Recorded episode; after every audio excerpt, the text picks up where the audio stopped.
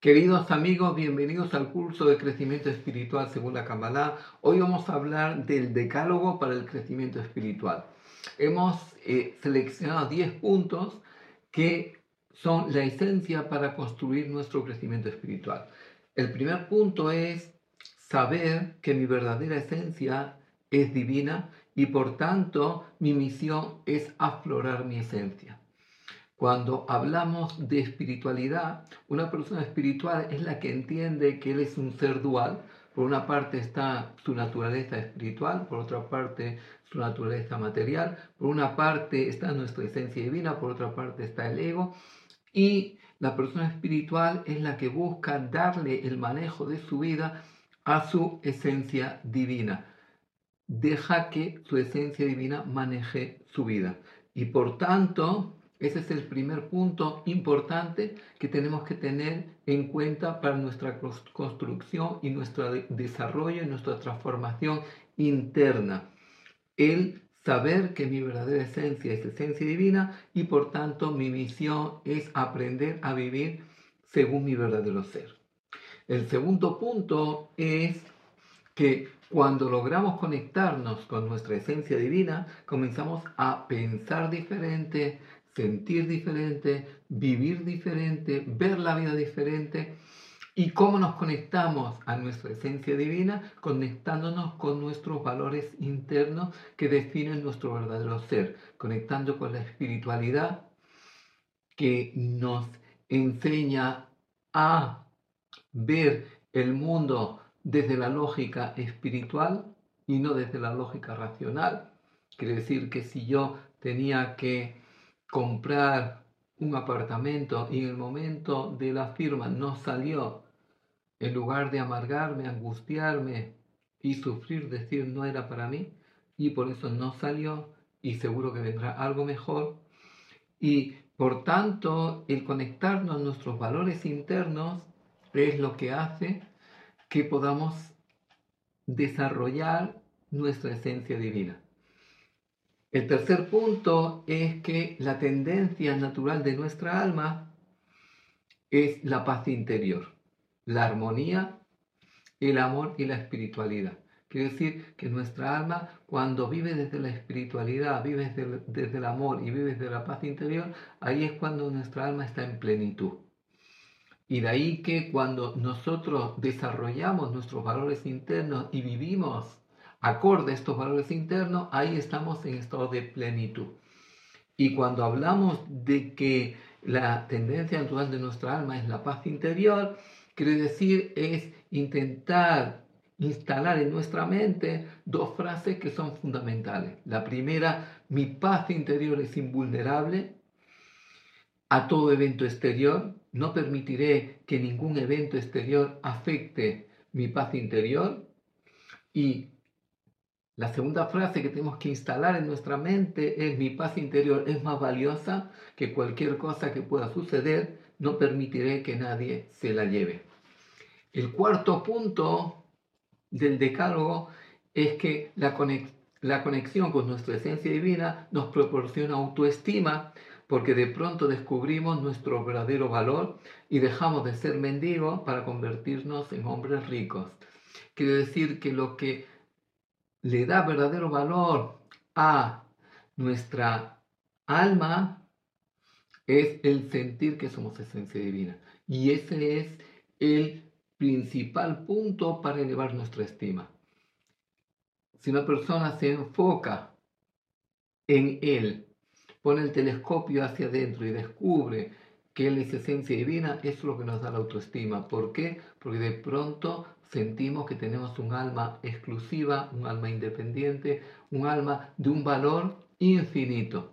Y eso es lo que nos tiene que elevar nuestra autoestima y no solamente vernos a nosotros como esencia divina, sino aprender a ver al otro también bajo esta misma esencia.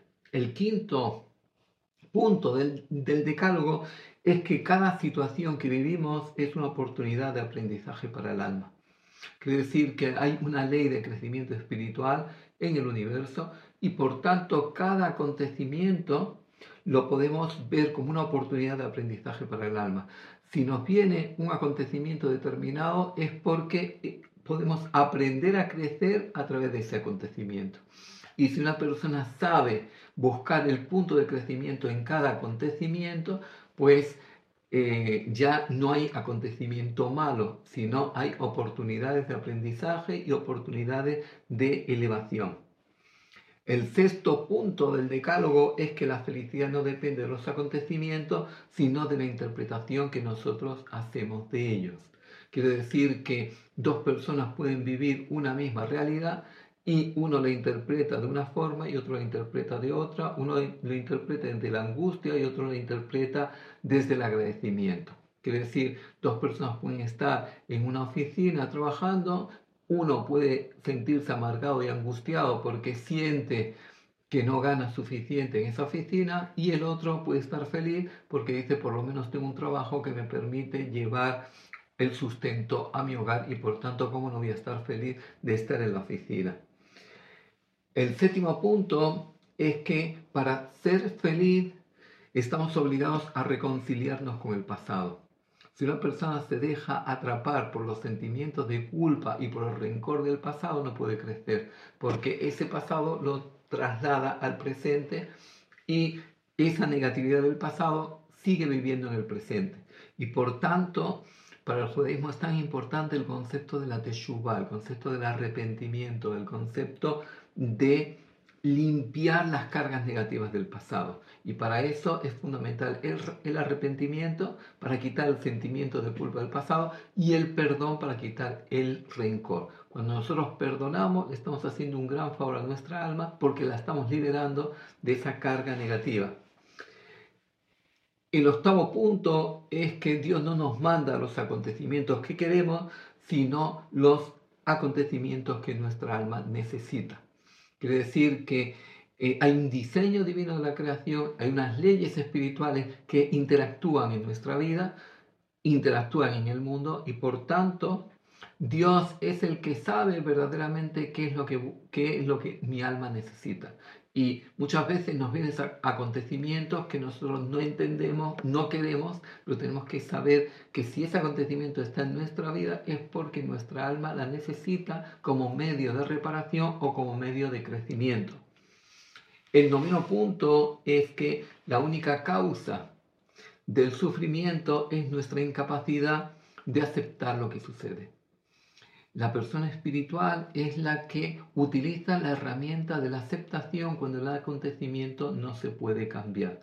La persona que dice, yo sé que hay un diseño divino de la creación y por tanto los acontecimientos no están por estar.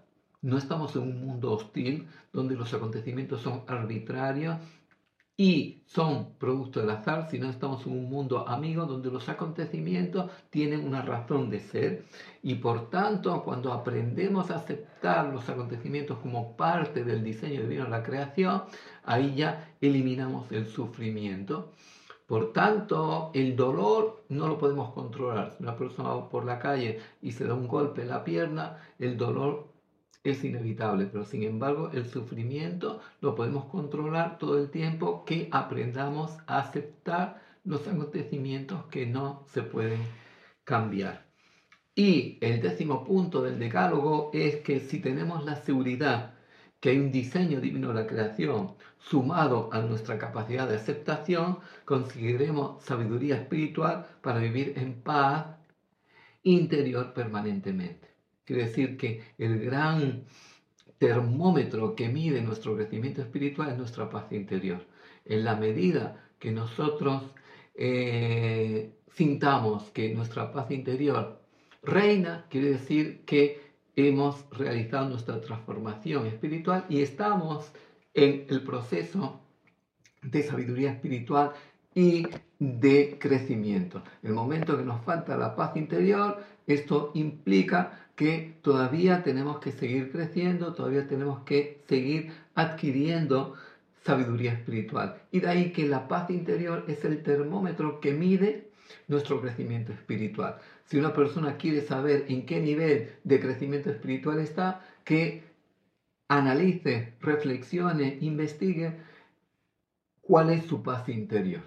Y conforme su paz interior sea mayor, quiere decir que su crecimiento espiritual es mayor. Por eso el Talmud en el Tratado de Shabbat trae el ejemplo de Hillel, que una persona intentó justo un viernes víspera de sábado, cuando él se estaba bañando para prepararse para Shabbat, y vino una persona que se había apostado que él podía enojar a Hillel, y vino con preguntas necias, pero sin embargo Hillel nunca perdió la calma, nunca se alteró, porque Hillel tenía muy claro que mi paz interior es invulnerable a todo evento exterior, y no permitiré que ningún evento exterior afecte mi paz interior y que mi paz interior es más valiosa que cualquier cosa que pueda suceder y por tanto no permitiré que nadie se la lleve. Muchas gracias por estar un día más con nosotros. Si les gustó, hagan like. Si todavía no se han suscrito a nuestra página, a nuestro canal. Les invitamos a suscribirse y si quieren participar en nuestros talleres